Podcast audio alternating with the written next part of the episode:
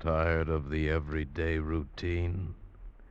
Ever dream of a life of romantic adventure? Want to get away from it all? We offer you Escape.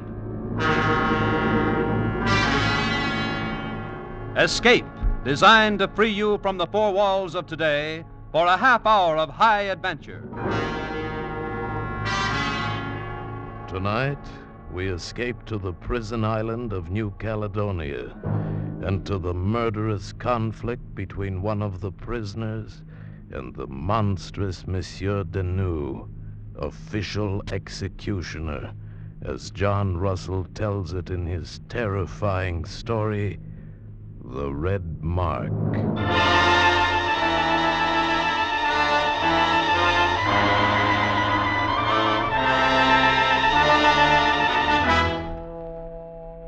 Breathe in, breathe out, inhale and exhale, and we are therefore considered officially as living. Privately, however, and always with a snarl deep in our throats, we call ourselves the living dead. We sleep without resting, wake without desire, eat without pleasure, and work without hope. Some of us work in the mines, some in the copra sheds. I myself am a barber. But all of us wear the same straw sandals and the same rough canvas jackets. And we are never allowed to forget that this is the penal colony of New Caledonia, that we are convicts, and that France is on the other side of the world. Hello, Jemai. What? Oh, I'll be sure. You, you startled me. I, I didn't hear you come in. you were daydreaming. Ah, you know how it is. I know how it is for you. But Dumai, for me, the dreams are at an end. My life as a convict is at an end. You have your ticket home? Of course I have my ticket. I've only eight more days to go. Ah, eight days. Three weeks on the ship, and then France. Freedom, wine, music, the theater. Shut up. Oh, sorry, Dumai. You, you are my friend, my very good friend, but don't talk to me about France. I'm really sorry. You're leaving in eight days, but I will be here for 13 more years. I know. I assume you wish to be shaved? If you'd be so kind. Be seated. Uh oh. Dumai, look. What? Out the window there, coming across the compound. Ah, yes. Monsieur Duneau and his ugly little assistant bomb beast. The vultures. That's no matter for concern. If one has a prison, one must have an executioner. Uh, oh, careful with that soap. Monsieur Deneau is neither flesh nor fowl, neither a convict or an official master of the guillotine. He's a dog, a pig. But such easy work if one has a strong stomach. For merely pulling the cord on the guillotine only three or four times a year, he's permitted a house of his own, even a wife. He's a corpse who should be buried with a stake through his heart. I hate him. Oh, ignore him. He's nothing, an old bag of bones. He's the devil himself. Devil, huh? Dumai, if he were the devil, he would not be the stupid fool that he is. Ignore him, I tell you. I do. Ignore him, huh? it can't be done. Careful with that razor. oh, I'm sorry. Are you trying to become an executioner yourself? be sure. There's something you know about Monsieur Deneau. Tell me what it is. Look, Dumai. You will say nothing until next week, until I've sailed? Nothing, I swear it. All right. I trust you. You know his wife, of course. You mean that little girl? Yes, from the fishing village down the coast. Zelie, her name is. Well, what about her? Do you not agree that she's beautiful? Uh, that marriage is a sacrilege. True. But you can't blame her. Monsieur Denou bought her from her family. It's disgusting. Of course. But is she not beautiful? I, uh, I don't pretend to be a judge of these things. You know she is. Well, what about her? You ask, do I have my tickets to France? Yes. Yes, but not just one. More than that. I have two tickets. Two? Zelie is going with me. Oh, be sure you're out of your mind. No. But I would be if I left here without her. But can you not imagine what that man will do to you? He will do nothing because he knows nothing. He's a stupid fool. Oh, but my friend, you're young and you've forgotten France, Paris, the world outside is full of beautiful women. It, it's foolish to run this risk for Zelie when there will be others waiting but for Dumai, you. I love her. You love her? And she loves me. I'll try to make her happy, make her forget. She's never been happy, Dumai. And she's a girl who ought to be very, very happy all the time. now, if your hand is steady again, get on with my shave, will you?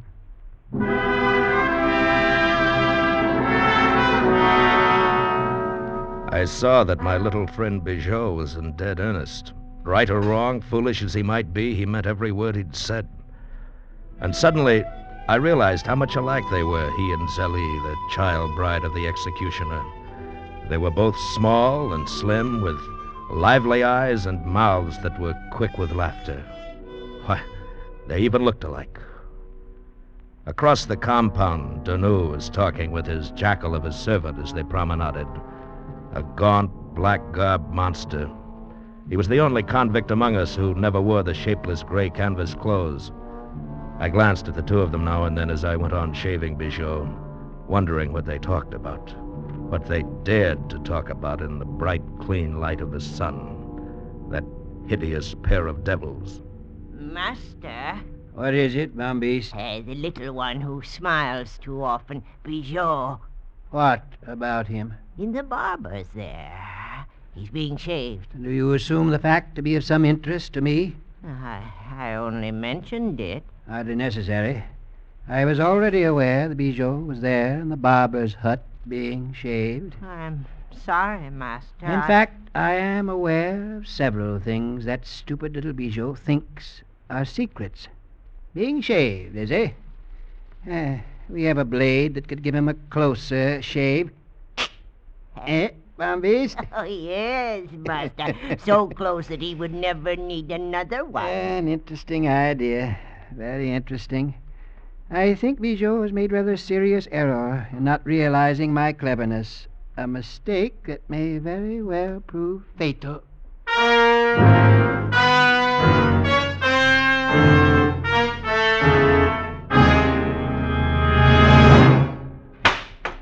Zelly, Who is it? your husband, my little one, your old, old husband. You were expecting someone else, perhaps. No, of course not. But you're home early. Did I surprise you? Well, I. I enjoy surprising you, my dear. Do you mind? No. But uh, dinner won't be ready for another hour yet. I'll start it at once. An hour? What is an hour when we have a lifetime together? Eh, Zelly? Yes, sir. Even though I'm an old man, old enough to be your. uh, your father, eh? You do not answer me. I I don't consider you old, sir. Thank you. Then we will have many more years together. No? But of course, sir. And we must make good use of those years. We must do things, eh? Anything you wish? Then why not begin with a small trip up the coast? I can easily get permission. Whatever you say. Good. Then we shall leave the first of next week. Next week. Yes, my dear, why not? But uh, next week, eight days from now, the boat stops here. Hmm, really? I had forgotten about it. Uh, but what could that possibly have to do with us? Well, letters. There may be letters for you from France. Huh? And your papers. You know how you love your papers. Ah, you are so considerate of my welfare, Zelly. Try to be, sir. You must love me very much. I said, you must love me very much. Oh, of course. Say it. What? Say that you love me very much. I love you very much, sir. Pretty. But so unfortunate that you must always address me as sir. It's much too formal. It means nothing. It's only a habit. We must do something about that habit. I'm going out while you prepare dinner, Zelly. I must see Bombiste about a little matter. You, you'll be back soon? But of course. How could I bear to be away from you? Not to see you or touch you for even one single night. Goodbye, Zelly.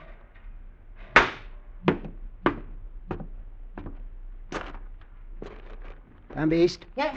Oh, oh uh, yes, Master. Bombiste, are you aware that we have Not worked in some time? True, not for a long time. Too long, eh, Bombiste? Oh, yes, master. Much too long. Bombiste, in view of that treaty between the government and the jungle tribes, the prison officials might be very displeased if a native should be murdered. But of course, the officials are leaning over backward to avoid trouble. And what do you think would happen to a man who murdered a native? Uh, chunk. Surgery. Precisely. Uh, uh, has somebody killed a Kanak? No, at least not yet. Not yet. Bombiste, do you happen to know where our little friend sleeps at night? Eh? The handsome Bijou?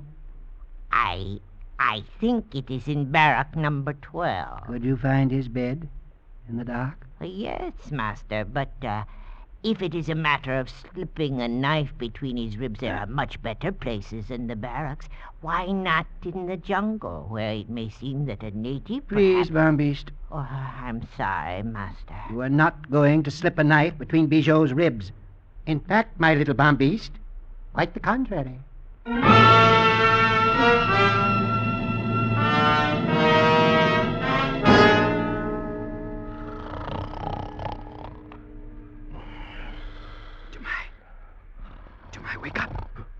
Wake up, Jemai. Huh? Uh, quiet, quiet. What? It's Bijou. Bijou? What, what do you want? Why are you awake? Jemai, something has happened. I'm not sure what it is. Oh, what do you mean? I woke a moment ago. Some some sound, I think. Jemai, I have something here to show you. What? Oh, what is it, Bijou? Wait. Let me strike a match. Look. He was holding a convict's jacket in his hands made of gray cotton canvas. The number on the pocket was 2232, Bijou's own number. And the whole front of the jacket was splattered with bright red blood.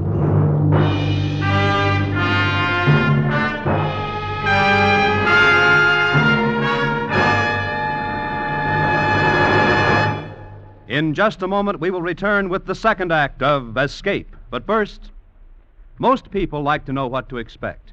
But on at least one CBS show, a great part of the fun is in what turns up on the spur of the moment.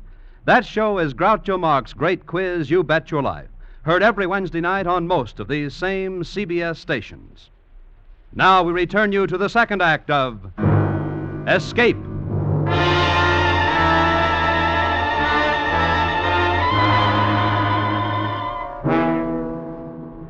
Brief time before the match flared and went out seemed like minutes.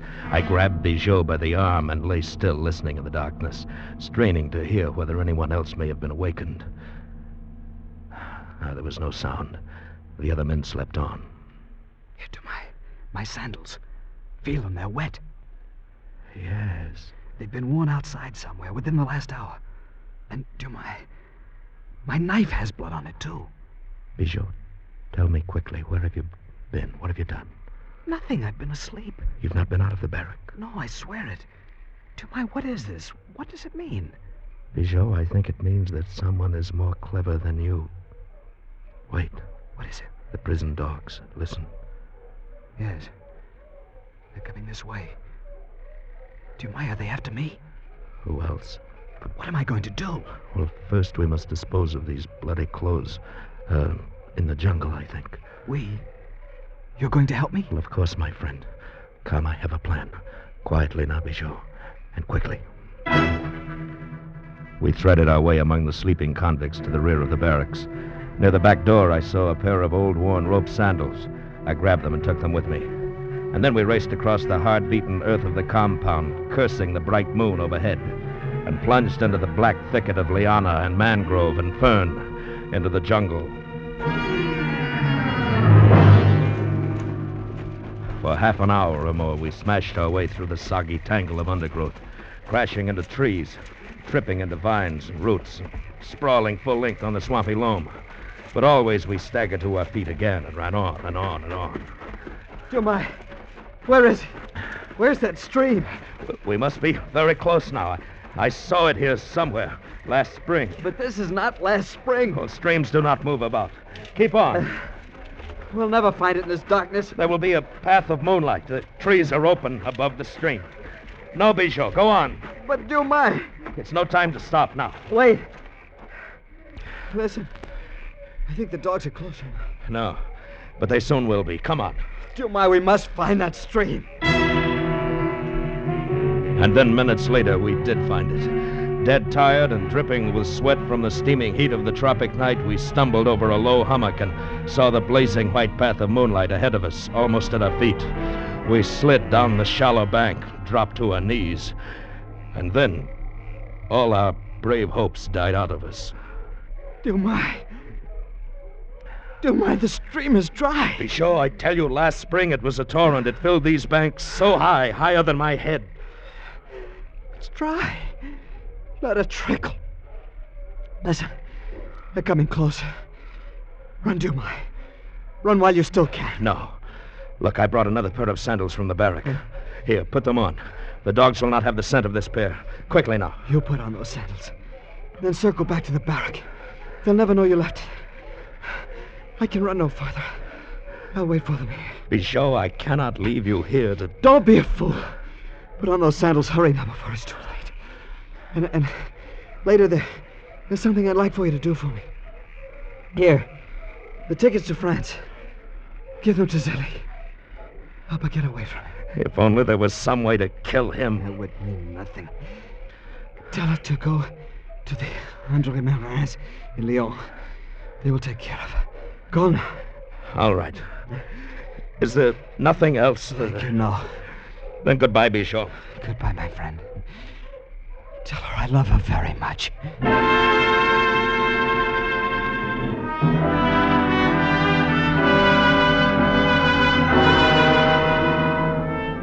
Being a convict, I was, of course, not permitted to attend the trial of my friend Bichot for the murder of a native.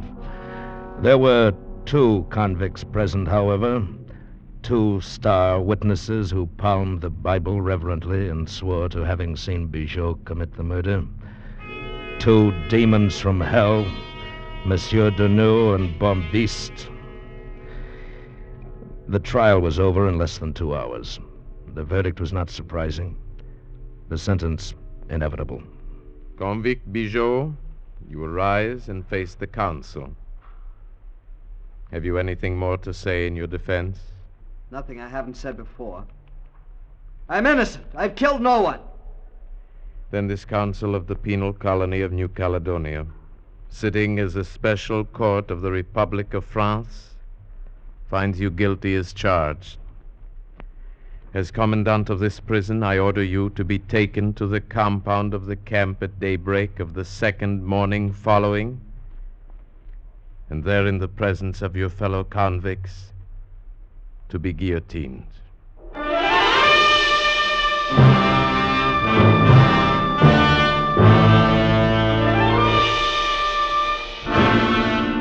I, the night before the execution, I stood outside Bichot's cell, rolled cigarettes, and handed them to him through the barred window.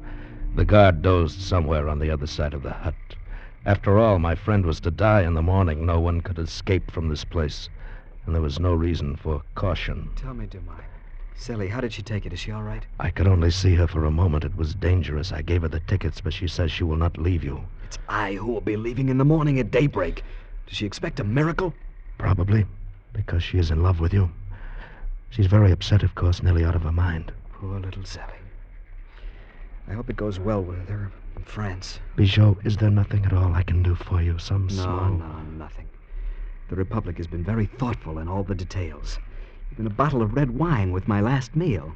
Oh, the vintage was atrocious. Bichot, And look, they've even left me the black hood, which I wear to the guillotine. I suppose I'm to make sure of the size or get used to wearing it or something. My friend, would you like for me to send for the priest? No. He was here, but I sent him away. I thought he would need a good night's sleep since he's supposed to accompany me in my ordeal. Oh, not, of course, to the extent of getting his head cut off, you understand. But just- how can you make jokes about a thing like this? My friend, how can I do anything else? The game is over. Should I pound my head on the wall and scream like a madman? Shh. Quiet. Someone is coming. Michel? Michel, are you there? It is Celie. What? Celie!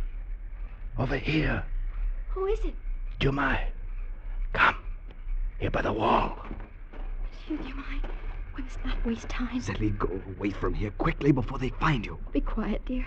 Here, the key to his cell. Let him out. The guard's asleep. Where did you get this? From my husband, after he went to sleep. Hurry, please. But it will help nothing, only cause trouble for you. There is no time to argue. Hurry. I took the key and slipped around to the entrance of the hut. The fat guard dozed in a chair with his hands folded on his paunch. I moved past him, tiptoed to the door of Bijot's cell, fitted the key in the lock. I held my breath, but nothing stirred. Bijot came out of the cell without a word. We slipped past the guard and met Zélie by the wall of the hut. The three of us skirted the moonlit compound with the grim black shadow of the guillotine in the center of it. And without raising any alarm, we finally reached the edge of the jungle.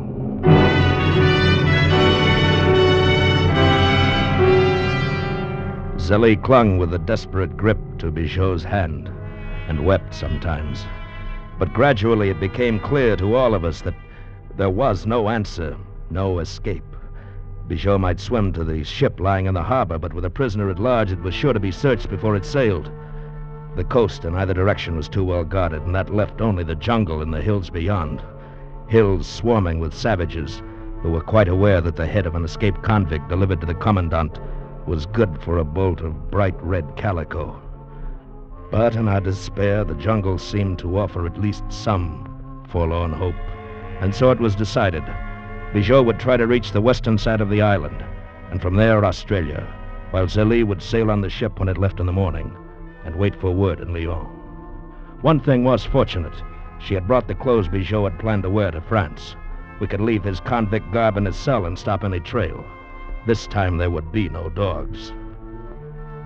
Three hours before dawn, after a long kiss for Zélie and a hand grip for me, Bijot turned and struck into the jungle, and Zélie broke into tears. He has no chance. The natives are bound to find him and kill him, Monsieur Dumas. You know he has no chance. Oh, he's very clever, Zélie, and brave. Of course there's a chance. I think he knows they'll kill him. I think he's only being kind to me. You're only speaking foolishness. You must be brave, too, you know. Brave. I could do anything for Bijot, except lose him. Well, you're likely to do that if we stay here any longer. It's too near dawn now, and we have to take those clothes back to the cell. You must go home and be ready to slip aboard the boat. Only a few days ago, I was so happy. For the very first time in my life, monsieur, we were going away on that boat, little Bijot and I. And now, Monsieur Dumas, I cannot go on living without him. I cannot bear to live without him.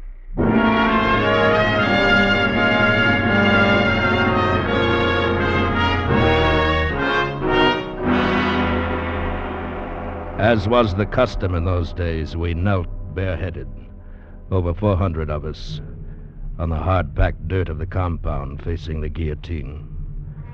The morning sun burst suddenly over the eastern rim of the sea, its blood red color fitting for the business at hand. The commandant of the prison stood only a few yards from me, and just beyond him, fussing over their hideous machine, those two vultures of evil, Monsieur Deneau and Bombiste. Ah, the stage was set. The audience was ready. And only I knew that the star actor would not make an appearance. Is everything in readiness, Monsieur Denou? Quite in readiness, Monsieur le Commandant. Very well. Bring out the prisoner. I looked toward the cell hut and waited, keeping my face as blank as all those around me. And then a priest and a guard stepped out of the hut and came toward us, and walking between them, wearing the gray convict's uniform and the black hood of the condemned, was my little friend Bijot. One moment of shock, and then I suddenly understood his apparent agreement with our plans a few hours earlier. He had reasoned that by this time Zélie should be aboard the ship that had waited only for the tide to sail.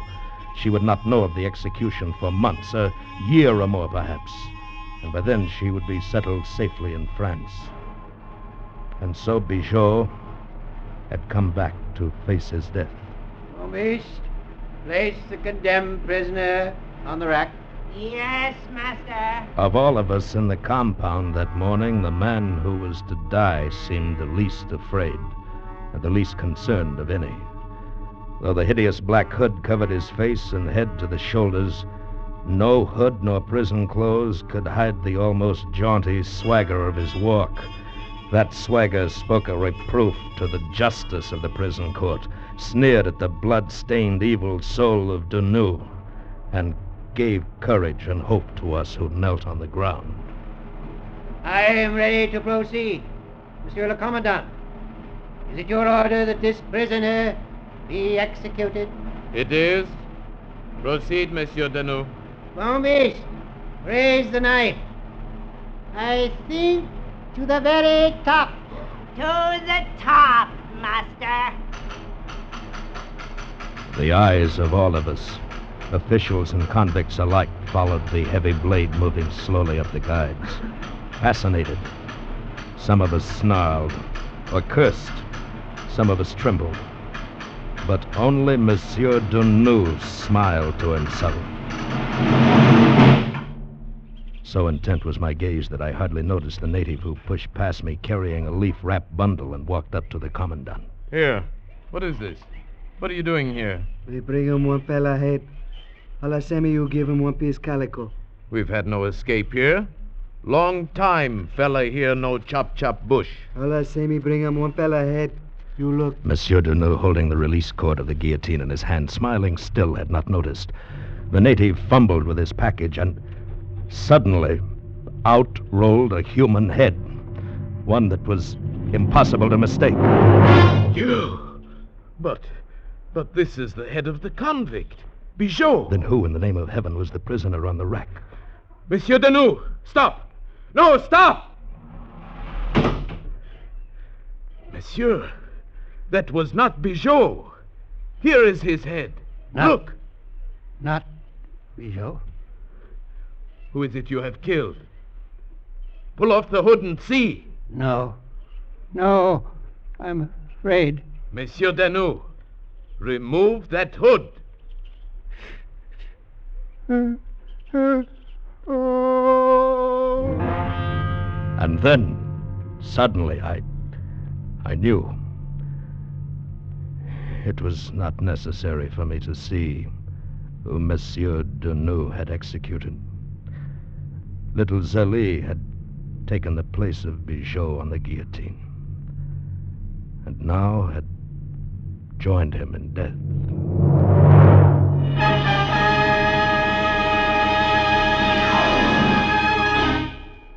Escape is produced and directed by William N. Robson. Tonight we have presented The Red Mark by John Russell, freely adapted for radio by Les Crutchfield and Manny Grotnick.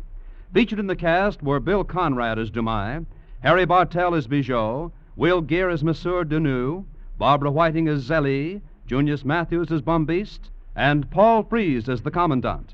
Special music was arranged and conducted by Del Castillo. Next week, You are in command of an English destroyer sailing to join the North Sea Patrol in October 1914. It is midnight, and from the coast of Flanders comes a desperate signal for help, which you want to ignore, but which destiny forces you to answer and to become the man who won the war. Next week, we escape with one of the most famous stories of the First World War Robert Buckner's classic and unforgettable tale, The Man Who Won the War. Goodbye, then, until this same time next week, when once again we offer you Escape.